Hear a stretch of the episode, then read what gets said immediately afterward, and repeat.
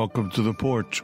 I'm Richard Grund. This is where we get back to basics, the red letter basics, by examining the Word of God, and especially the example of the book of Acts Church, to see how the early church served the Lord. By delving deeper into Scripture, we find the church the Lord intended and not the one that man created. The porch has always been about restoring the priesthood of the believer and regaining the world shaking influence that the early church had. The church age is still in effect. The day of Pentecost is ongoing. The fire of the upper room still burns. If you have any questions, go to firefalltalkradio.com, use the contact button, or you can write us directly at the porch, lowercase one word, at firefalltalkradio.com. If you'd like to support us, there are ways to do so. Go to the Firefall Talk Radio homepage. We appreciate your support and encouragement. Welcome to all of our listeners from the various streaming platforms. Remember, we can always be found on Apple Podcast, Google Podcast, iHeartRadio, and Spotify, as well as Spreaker, Blog Talk Radio, Podbean, and SoundCloud.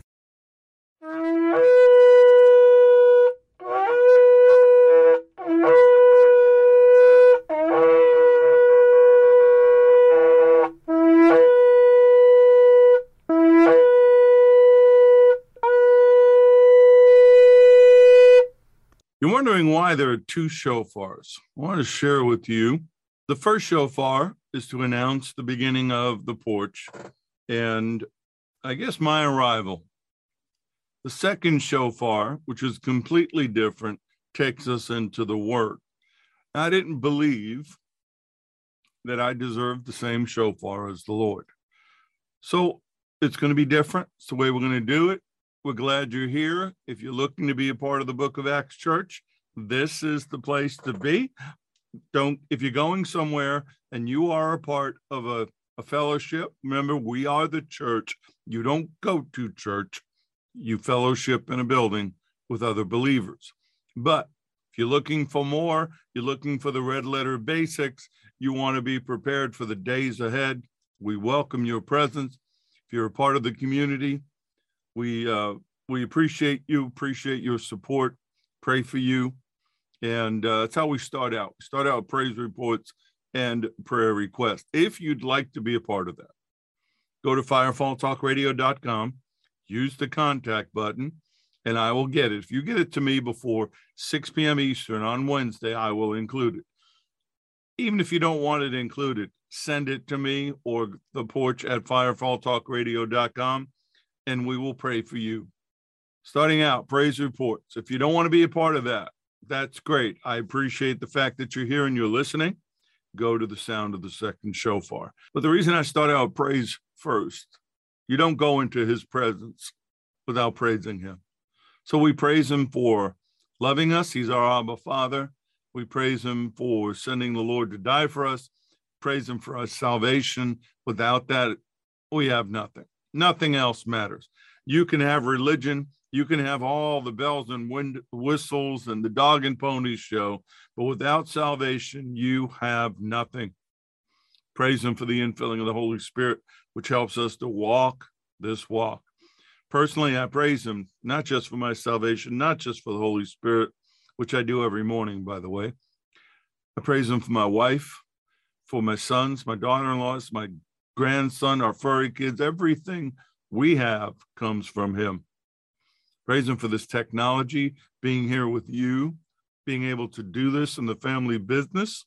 Still waiting for my business cards, but they seem to be a little late. Um, I love being a part of his business. I love being a part of the family business. I love sharing this word with you. So that's a praise. I praise the fact that we are new creations living in prophetic times, watching prophecy being fulfilled every day. I hope you're paying attention to that. Don't get so caught up in the news and politics and all the cares of this world. Focus on the kingdom. Seek first his righteousness, seek first the kingdom and his righteousness, and all these things will be added unto you. So I do. I, I praise him for that. I praise him for being able to do that. I praise him for the ability to understand and to know and to have a word, to be able to read it and study it we have so much more than the book of Acts church had. Pray for their leadership. I pray for our Jewish brothers and sisters and all the believers there that believe in Yeshua. I pray for the church, for all of you every day. This is how I how I do it. I'm not telling you to do it this way. I'm just giving you an idea and an example. I praise the Lord. I do all those things.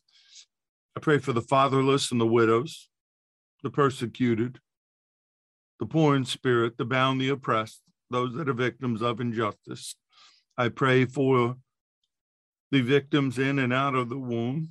I pray against human trafficking. I pray for them to be found, for those that do it to be brought to justice.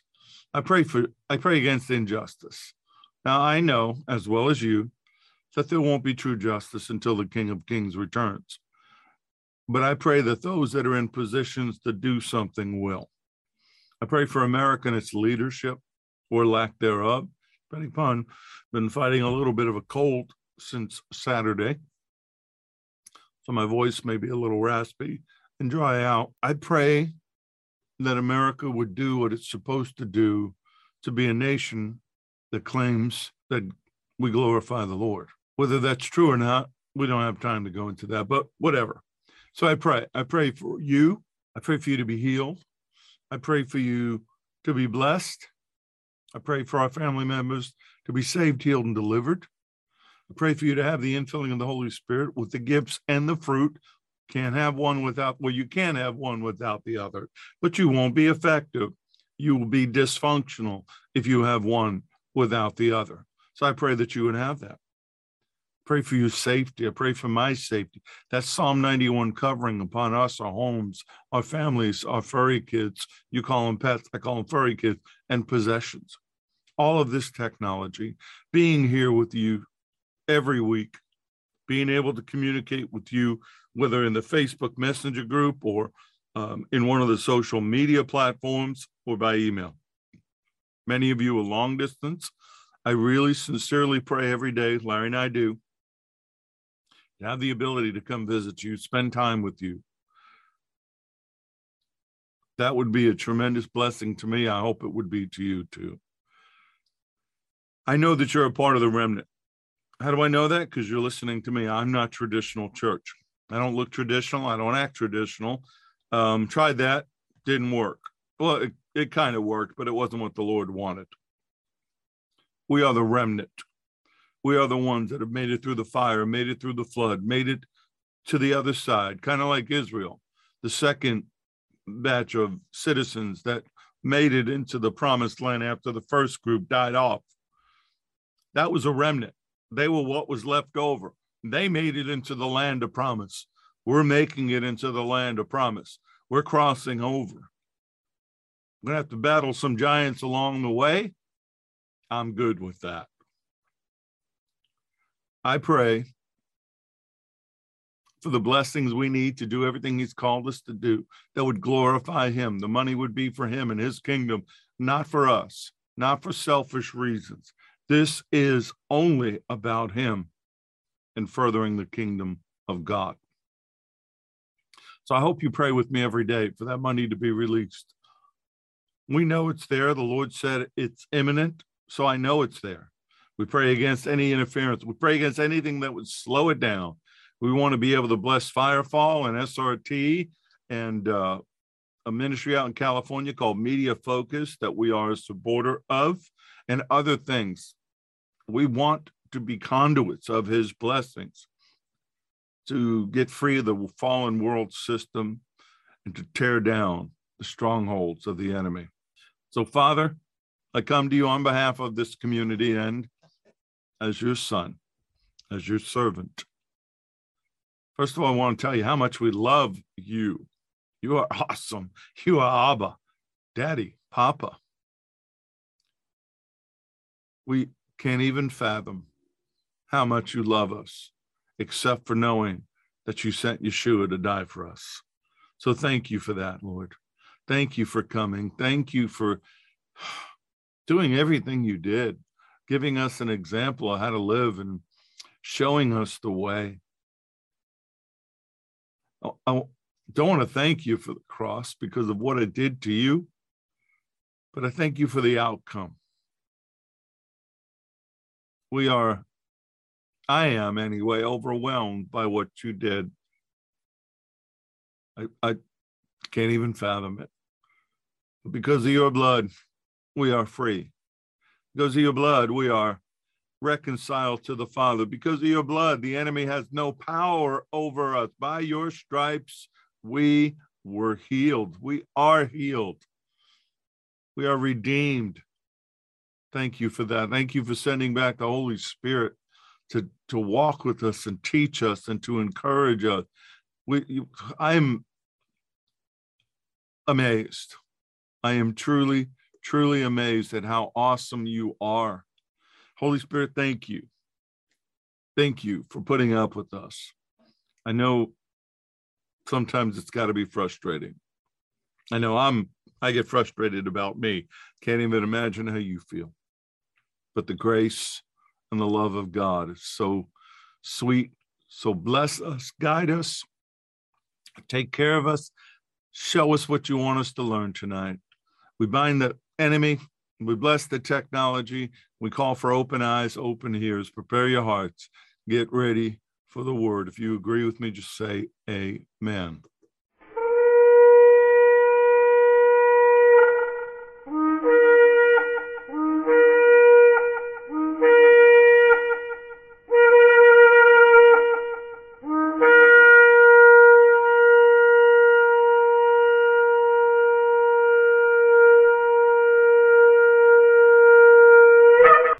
Lessons are proprietary information except where noted the information comes from outside sources. Combination of that information, the matter presented is exclusive, cannot be repeated or used without permission. The date of this broadcast serves as the registered date of the following information. So your Bibles are open, your apps are open, whatever you do to follow along, I know you're ready because the second shofar sounded. So I want you to imagine something with me. Imagine you're living in a cramped dusty room. There's no lights or windows. You've spent your entire life in this atmosphere, this smothering, dank, depressing atmosphere. You've been there so long, you've adapted to it, and you believe that it's normal. Suddenly, someone opens the door. The door opens, it cracks. And they start smashing holes in the walls from the outside and the, and the ceiling and they're, they're letting the air in and the light in, and you suddenly see that they're holding in their hands this uh, T-shaped beam of wood, and this this cross is banging hold, and it's setting you free, and it's bringing light into your darkness. Now suddenly you know what it feels like to be out of darkness and to be in real light. That's what happens when the cross comes into our life. We're living these compressed depressed lives. We don't even know it. We've never seen true light, so we don't know what it is. I mean, if you if you lived in darkness and all you had was a little bulb, you would think that that was the brightest light there was, until you finally see the brightest light there is. So you're finally awake. You didn't even know you were asleep. I know that's what it felt like for me after becoming born again and being set free and taken out of the darkness. As I've said, it suddenly everything got brighter. I didn't even realize how dark my life was. I didn't realize how dark I was till I had people tell me what it looked like. The cross is where we should be focused. Now you have to get away from the cross to get to the empty tomb in the upper room, but the cross is the landmark. It's what holds you on course. And we should never forget it. And for whatever reason, I have noticed, not just in the teachings, but in the memes I create and the things I post on social media, the Lord has been leading me to focus on relationship with Him the simplicity of the gospel, bringing it into this laser like focus. And, and I guess we all start out with this wide beam of light and we're interested in everything. We want to read everything. We want to study the Nephilim and prophecy and eschatology and the stars and all this other stuff. But then, the longer you walk with Him, the more personal you become with Him. Eh, that's really not the focus anymore. At least it shouldn't be. It becomes more and more about Him. So that's what we're going to do. Go with me to John chapter 3. I want to build a case for you. I'm going to start with verse 17, but ever since we talked about how the Bible was written, I will tell you the chapter. Maybe I'll tell you the first verse. Maybe I won't. Maybe I'll you, expect you to go find it. But you're going to start understanding the word in its totality. You're going to uh, hopefully understand the word the way it was written. For God did not send his Son into the world to condemn the world, but that the world through him might be saved.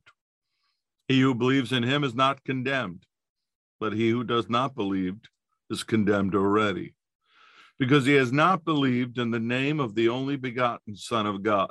And this is the condemnation that the light has come into the world, and men love darkness rather than light, because their deeds were evil.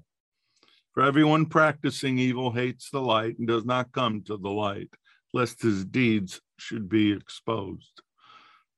But he who does the truth comes to the light, that his deeds may be clearly seen that they have been done in God, that they have been clearly seen. That's what this is about seeing clearly. Ephesians 5 but all things that are exposed are made manifest by light, for whatever makes manifest is light. Therefore, he says, Awake, you who sleep, arise from the dead, and Messiah will give you light.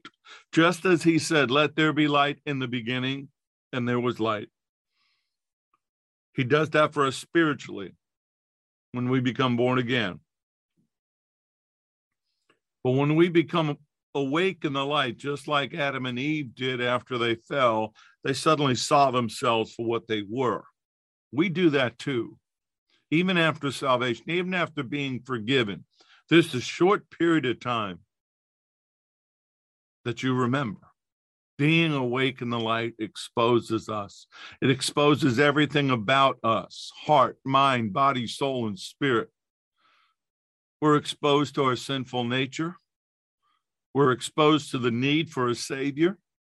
We're exposed to His love, His grace, and His mercy. We're exposed to His holiness. Reconciliation to the Father, which is what that was about, brought an awakening to our true spiritual nature.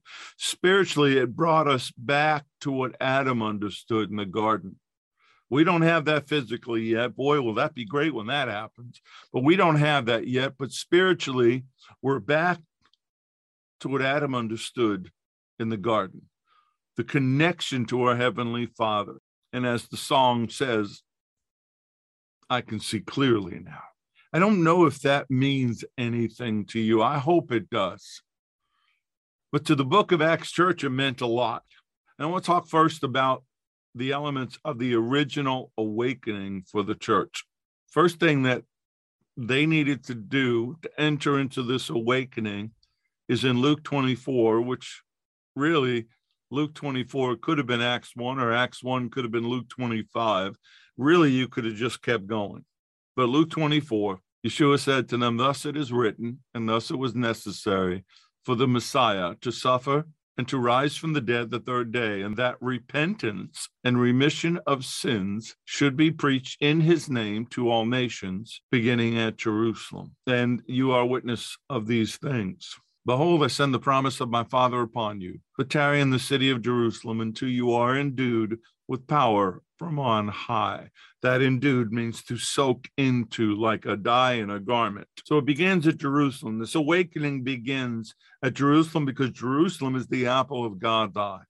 And it spreads outward from there to envelop the rest of the world. So now you're awake. You've been empowered. Acts 1 8, you, shall receive power when the Holy Spirit, the Ruach HaKodesh, has come upon you, and you shall be witnesses to me in Jerusalem and in all Judea in Samaria and to the end of the earth. So we know that the power is to allow us to be witnesses because if you're awake, you want to wake other people up too. The next step in this awakening is that the this newly formed organism, I'll call it that, comes together in unity of purpose in mind, body, and spirit. And that happens in the upper room when the 120 are waiting. When the day of Pentecost had fully come, they were all with one accord in one place.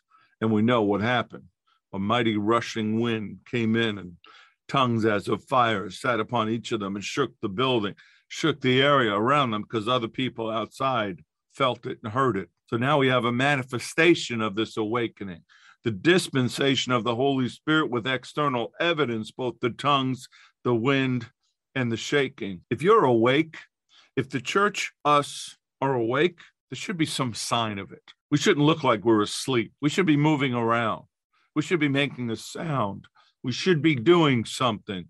And that rushing mighty wind that filled the whole house, and the tongues of fire, that dunamis, that explosive nature of the Holy Spirit, that self replicating power entered into them and force them out of that room. And what did it do? The next phase of an awakening is the boldness to preach the gospel, to tell the truth, to tell the good news to others. I mean, who wants to be awake alone? If you've been in a house full of people and you're the only one awake, wake up the people you care about. Open their eyes too. And Peter, and we talked about last time about all things Peter had to go through, all things work together for good we talked about what he had to go through in the denial of the Lord and the, the experience of that and being reconciled to us. But he needed that for this moment. All things work together for good for those who love the Lord and are called according to his purpose. Peter was called. He had a job. He needed to stand up. He needed to say something. He didn't know that. It was on the Lord's schedule. It was on the list of things to do. Uh, about 9 a.m., Peter's going to stand up. He didn't know that. He hadn't gotten the memo yet. And Peter stands up with the other 11. All 12 are standing together. And he raises his voice and says, Men of Judea and all who dwell in Jerusalem, let this be known to you and heed my words. Hey, I'm awake. I got something to tell you. I want to wake you up too. Not everybody wants to be awake. Sometimes when you try to awaken people so that they can be with you, they get angry. They want to sleep in. And that's what happens. People wanted to sleep in. The Pharisees wanted to sleep in.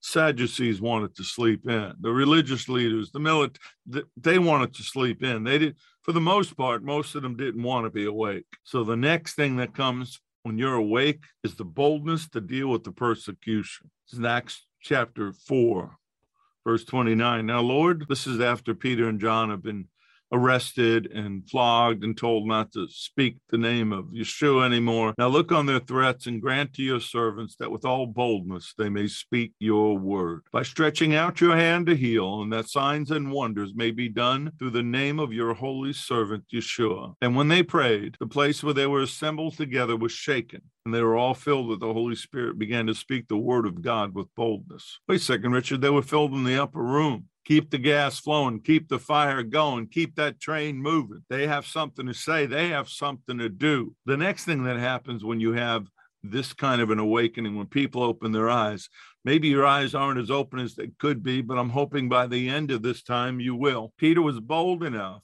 to tell these people he cared about because he called them brothers. He was bold enough to tell them the truth. This is in Acts 2. Therefore, let all the house of Israel know assuredly that Hashem, God, has made this Yeshua, whom you crucified, both Adonai and Messiah, both Lord and Christ in the New King James and the regular King James. The man you killed, the man you cheered to have Pilate put to death was Messiah. And suddenly, eyes start opening. Now, when they heard this, they were cut to the heart and said to Peter and the rest of the apostles, Men and brethren, what shall we do? When eyes are opened, families are created. So, what does he do? Tells them the truth in love. He leads them to repentance, which then leads to conversion. You can't have conversion without repentance. So, Peter said to them, Repent and let every one of you be baptized in the name of Yeshua HaMashiach, Jesus the Messiah, for the remission of sins, and you shall receive the gift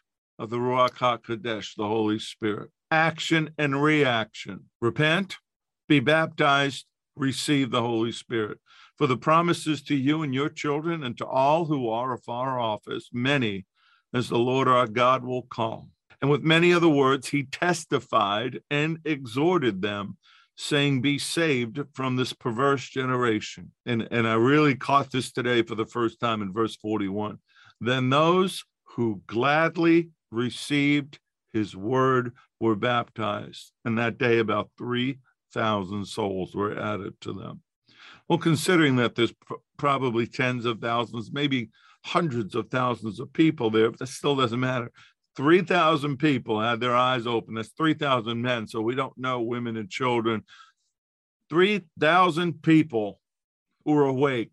These are the elements of a divinely inspired awakening. Every true awakening should have these elements. See, the New Testament, the book of Acts church was born out of this awakening.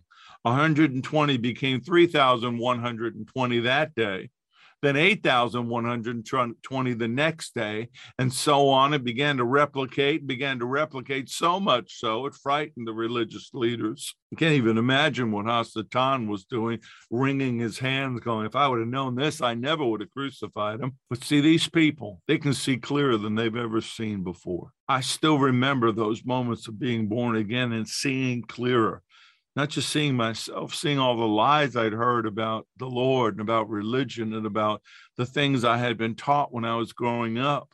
But now that I can see this clearly, now what? Now what? Most people mess up at this point, at the now what point. They've had the awakening, they've had that moment, their lives are changed, and then somebody drops the ball and doesn't take them through the next phase. And that's where I want to take you. Now, maybe you've been through this already, but I want to get you to take other people through this point. Go with me. We're going to be in Matthew 16. And as a point of note, Matthew 16 correlates to Mark 8, Luke 9. The word is built upon itself. Listen to a really great video today. This is off my notes about how important the word is, how the book, the Bible, is the source of all books that you write to me the porch at firefalltalkradio.com, and I'll send you the link. Now, when Yeshua came into the region of Caesarea Philippi, he asked his disciples, saying, Who do men say I, the Son of Man, am? Son of Man, messianic term, goes back to Daniel, goes back even further than that. Again, I'm building my case. We've been here before, but to get you to where I'm going, I need to show you the process he took through the disciples as he awakened them. Some say John the Baptist, some say Elijah, others Jeremiah or one of the prophets. He said to them, But who do you say that I am? Simon Peter answered and said, You are the Messiah, the Son of the living God. And Yeshua said to him, Blessed are you, Simon Barjona, for flesh and blood has not revealed this to you, but my Father who is in heaven. And also I say that you are Peter, and on this rock I will build my church, and the gates of hell, gates of Hades, shall not prevail against it. The gates of the underworld shall not prevail against it.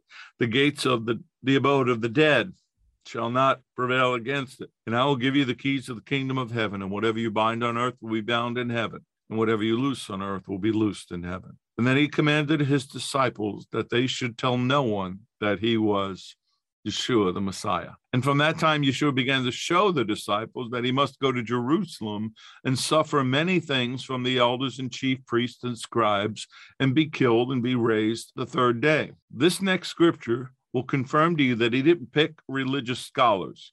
He didn't pe- pick people that were prepared for a religious calling. I did the finger thing, religious calling, just like he sent them out and gave them authority before they knew anything other than his name. Peter pulls him aside and begins to rebuke the Lord, rebuke him, saying, Far be it from you, Lord, that this shall not happen to you. And the Lord turns to Peter and says, Get behind me, ah, Hasatan, get behind me, Satan.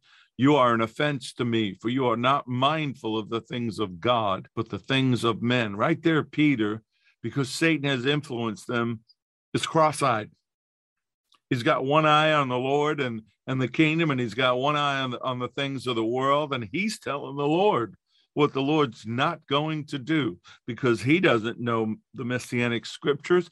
He doesn't understand prophecy. If he did, he would have known that it had to happen. And then Yeshua says to his disciples, If anyone desires to come after me, let him deny himself and take up his cross and follow me. For whoever desires to save his life will lose it, but whoever loses his life for my sake will find it. For what profit is it to a man if he gains the whole world and loses his own soul? Or what will a man give in exchange for his soul? For the Son of Man will come in the glory of his Father with his angels, and then he will reward each according to his works. Assuredly, I say to you, there are some standing here shall not taste death till they see the Son of Man coming in his kingdom. If anyone desires to come after me, let him deny himself and take up his cross and follow me. You're not getting to the next level with the Lord until your flesh is crucified. You're not getting the fruit of the Spirit until the flesh is dead. The works of the flesh are adultery, fornication, uncleanness, lewdness, idolatry, sorcery, hatred, contention, jealousy, outburst of wrath, selfish ambition, dissensions, heresies, envy, murders, drunkenness, revelries, and the like of which I tell you beforehand, just as I told you in times past, that those who practice such things will not inherit the kingdom of God. Oh, come on, Paul, tell us what you really think in, think in Galatians 5.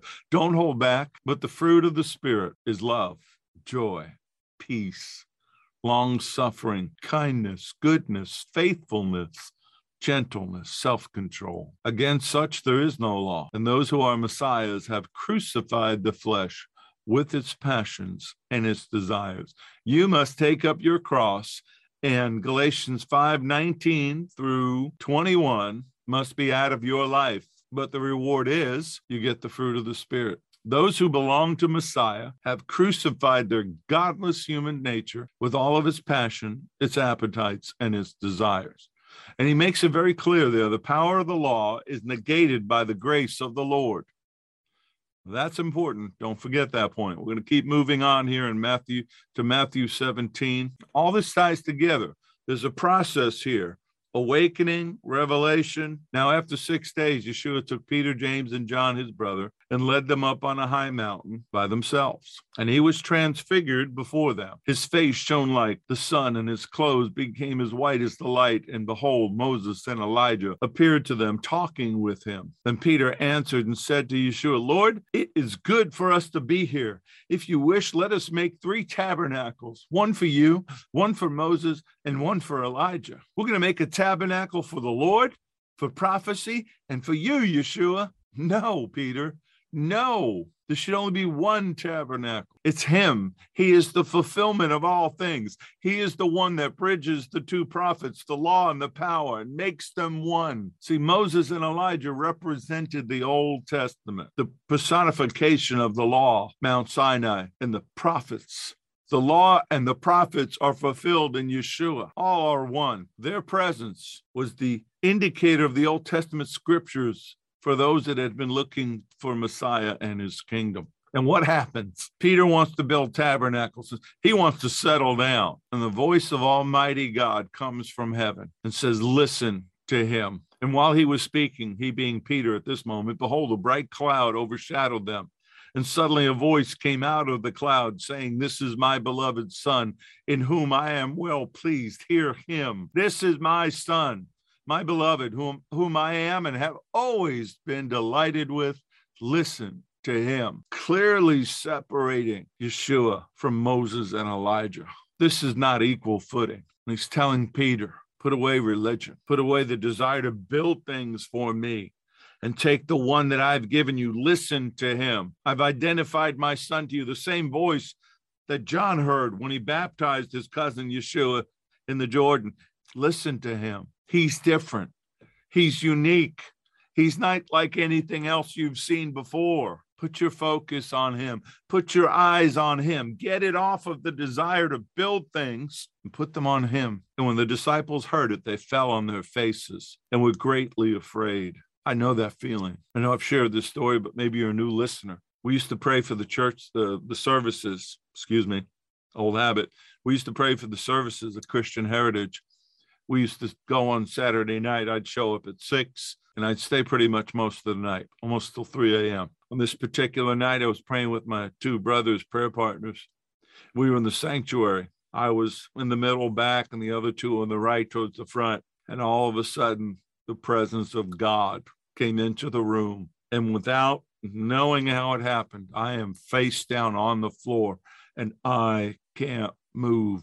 My other two brothers uh, of the Lord and the Lord said they felt it and they were afraid. And I and I kind of was too, but I wanted to look because I knew that my father had walked into the room. So I lifted my head with great difficulty and turned it towards the front. And all I saw was this giant smoke like figure that filled the entire floor to the ceiling, which was a good, if I remember correctly, 30 or 40 feet high. And what I felt in my heart was that dad had just showed up. He wanted to see what his boys were doing. That was the love I felt. They were afraid, but when they lifted up their eyes, saw they saw Yeshua. That's all they saw. And now when they came down from the mountain, Yeshua commanded them, saying, saying, Tell the vision to no one until the Son of Man is risen from the dead. Tell this vision to no one. And in the New Testament, a vision refers to visual or audible disclosure from God, from the divine, and will come in various ways, whether the appearance of uh, God, the angel of the Lord, a heavenly voice. Mark and uh, Luke have different, they tell the story just a little differently. Came down from the mountain. This is Mark 9. He commanded them that they should tell no one the things that they had seen till the Son of Man had risen from the dead. Luke says they kept quiet and told no one in those days any of the things that they had seen. And the three depictions of the Lord in Matthew, Yeshua is addressed as Lord. In Mark, it's Rabbi, and in Luke, it's Master. He's all those things. They and they didn't tell anyone what they had seen. They didn't tell their fellow disciples and brothers what they had seen. They couldn't explain it anyway. I mean, what are they going to say? If you've ever had that experience and tried to explain it, it's it's not real easy. Now it says they were up on a mountain, according to Holman Illustrated Bible Dictionary. The traditional site is taught as Mount Tabor in the lower Galilee, but the problem is it's not a very high mountain. It's only 1,850 feet. And at that time was fortified and accessible to them. It's more likely that it was Mount Hermon, which is 9,100 feet, and it's to the north of Caesarea Philippi. And that's where I believe it was, because I believe that the meeting between Yeshua Moses and Elijah took place on the same mountain where the watchers had come down in Genesis 6. And instead of watching mankind, they intermingled with them and created the corruption, the Nephilim, which then brought the flood. God does everything with a specific purpose. And I believe that this was an in your face because at the bottom of that mountain were the uh, temple of Pan and the, the grotto of Pan, and the pagan gods were worshipped, and some of that was left over from the watchers. And here you have this transfiguration, this declaration, this sign for everybody in the spirit to see, because if they saw it, you have to know that the fallen and their demons saw it, the glory of God in Messiah, just like on Mount Sinai, the original shining, the original splendor, the the one who spoke light into existence. How can you not get excited about this word? How can you not get excited about the example that's been given to us? You've had your eyes opened. All of this has been there. It's always been there. Like I said, I've been saved 33 plus years. I've been teaching for at least 30 of those years, maybe 31, because Shelley put me, I to say put to work, but he threw me right into the kingdom business. And every time I read, every time I study, every time I prepare to come here with you, I, I see something different. How could you not get excited about that? Hebrews 1 says, God, who at various times and in various ways spoke in times past to the fathers by prophets, has in these last days spoken to us by his Son. Oh, hallelujah. Right there is the answer. He used to speak to the prophets. Now he speaks to us through his Son, which we get through the Holy Spirit, whom he has appointed heir of all things, through whom also he made the worlds, who being the brightness of his glory and the express image of his person, in upholding all things by the word of his power, ooh, when he had by himself purged our sins, sat down at the right hand of the majesty on high, having become so much better than the angels, as he has by inheritance obtained a more excellent name than they. That name, that name. There is no other name but Yeshua, no other name but Jesus, no other name in heaven and earth by which men might be saved. Salvation comes in no other name. Freedom comes in no other name. Awakening comes in no other name. That word transfigure, he was transfigured. It means to change the appearance or form. They were seeing him from who he re- who he really was underneath the skin and the clothing. The passive form of the Greek word metamorpho is the same term that's used into the development of our nature, the renewal of our mind, the changing. Romans 12, 2. Do not be conformed to this world, but be what? Be transformed, be transfigured, be changed by the renewing of your mind that you may prove what is that good and acceptable and perfect will of God. What is the will of God? That everyone be saved. The will of God is that everyone would know his son. The will of God is that they would be reconciled back to him. Second Corinthians 3:18, but we all with unveiled face beholding as in a mirror the glory of Adonai, the glory of the Lord, are being what? Transformed, going through a metamorphosis into the same image from glory to glory, just as by the Spirit of the Lord. You are transformed. You are changed every time you spend time in His glory. Get away from the world, put the world away, and get into his presence, get into his glory. Now, Peter confirms this experience in Second Peter chapter 1. For we did not follow cunningly devised fables when we made known to you the power and the coming of our Lord Jesus the Messiah, but we were eyewitnesses of his majesty. For he received from God the Father honor and glory when such a voice came to him from the excellent glory This is my beloved Son, in whom I am well pleased. And we heard this voice, which came from heaven when we were there with him on the holy mountain. So we have the prophetic word confirmed, which you do well to heed as a light that shines in a dark place until the day dawns and the morning star rises in your hearts. Peter was saying, I'm telling you a story that I was an eyewitness to. When I give you your te- my testimony, I'm giving you a story that I'm an eyewitness to. When you give your testimony, you are testifying to something that you are a witness to. Now, the morning star appears when the night is almost over, shortly before the new day breaks. The morning star has risen in our hearts, and we've been changed ahead of the day to be ready for it. So, you are not going to be ready if your eyes are not on Him.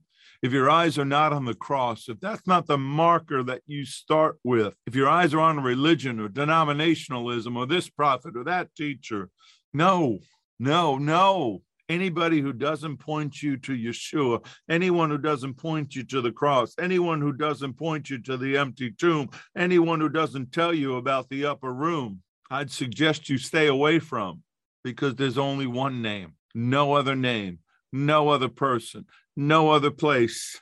Philippians 3, brethren, join in following my example. I'll give you it. It's verse 17. Join in my example and note that those who so walk as you have us for a pattern. For many walk, of whom I have told you often, and now tell you even weeping, that they are the enemies of the cross of Messiah, whose end is destruction, whose God is their belly, and whose glory is in their shame, who have set their mind on earthly things. For our citizenship is in heaven, from which we also eagerly await for the Savior, Adonai Yeshua HaMashiach, the Lord Jesus, the Messiah, who will transform, there's that word again, who will transform our lowly body that we may, be conformed to his glorious body, according to the working by which he is able even to subdue all things to himself. That's the moment that the completion of Calvary happens. That's the moment that we not only go back to the spirit that Adam had in the garden, we go back to the body he had too. So I am exhorting you, I am pleading with you to get your eyes off the world and trying to see two things at once. You try to look at two things at once, you're going to be cross eyed. Well, the only cross that you need to see in your eyes is his cross. That's our landmark. You can't focus on both. You can't see the world and you can't see the cross. You can't see your fleshly desires and the things of the flesh and expect to see properly. My heart's cry, if you're not hearing it, is for so many of you that are struggling right now in so many areas of your life is to get your eyes off of your circumstances and get them onto Him. Get your eyes off of the world and get them onto Him. Get your eyes off of the enemy and get it onto Him. There'll be time enough to deal with the enemy when He gives you an assignment to go do it. But even when you pray and you intercede, you're praying to Him, you're talking to Him, you're spending time with Him. Glory to glory, transformation. If you desire that, if you desire that, I'm going to pray right now. You pray to receive, you pray to be changed. And if you don't want that and you were just here for some teaching and some knowledge, that's all fine and good. I, I give that, I do that. But that's not why I'm here. There are a lot of books written, there are a lot of teachers, there are a lot of eggheads, there are a lot of people out there saying something. I want you to get to the place where you're doing something. I want you to get to the place where you're plundering the kingdom of darkness, setting the captives free, laying hands on the sick and they recover, casting out demons, raising the dead. I, I'm going to get that one. I believe it. The Lord said that I could have whatever I desire. I asked him for the gifts, he gave them because I want to be like him. I want to walk like him. I want to talk like him. I want to be like him. Lord, I'm praying for your sons and your daughters right now. I'm praying for those that are listening who have gladly received you in their heart, made you Lord of their life and who have been stirred up and yearn for what I'm talking about, who want more, who are tired of this world, tired of this fallen world system, tired of watching your children suffer, tired of watching the enemy getting away with what he gets away with. Let us go, let us run, let us walk, let us fly, let us be who you need us to be, who we desire to be. Change us, Lord. Transform us even more glory to glory. We know that one day this body will be changed and we won't have colds and flus or any of these earthly viruses. We won't have sickness. We won't have injuries. We won't have disease. But until then, we stand, we believe, we receive. We are new creations. We are your sons, we are your daughters, and we love you. We desire to be like you. We desire to be able to tell others, hey, I got something for you. And when I'm done, you're going to open your eyes and you're going to see like you've never seen before. If you agree with me, if that's what you want, just say, Amen. May the Lord bless you and keep you. May the Lord make his face to shine upon you and be gracious unto you. May the Lord, Adonai, lift up his countenance upon you and give you peace, give you shalom. I'm Richard Grund. This has been The Porch on Firefall Talk Radio.